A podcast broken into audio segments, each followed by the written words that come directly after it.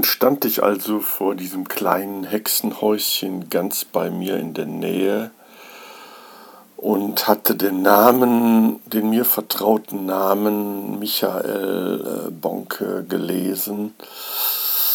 Aber ich war unsicher. Konnte es wirklich sein, dass das jener Bekannte war, mit dem ich Jahre zuvor ein Schachturnier gespielt hatte? Einen Moment lang war ich versucht zu klingeln, aber habe es dann nicht getan. Ich dachte bei mir, okay, ich habe ja beschlossen, irgendwie auf einen Zufall zu warten.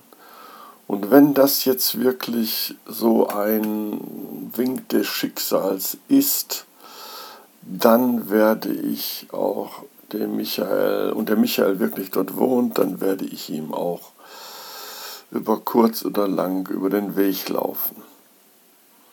Ja, und dann bin ich also weitergegangen zur nächsten Haltestelle und in die Stadt gefahren. Etwa eine Woche später war die gleiche Situation. Wieder war es ein kalter, regnerischer Tag.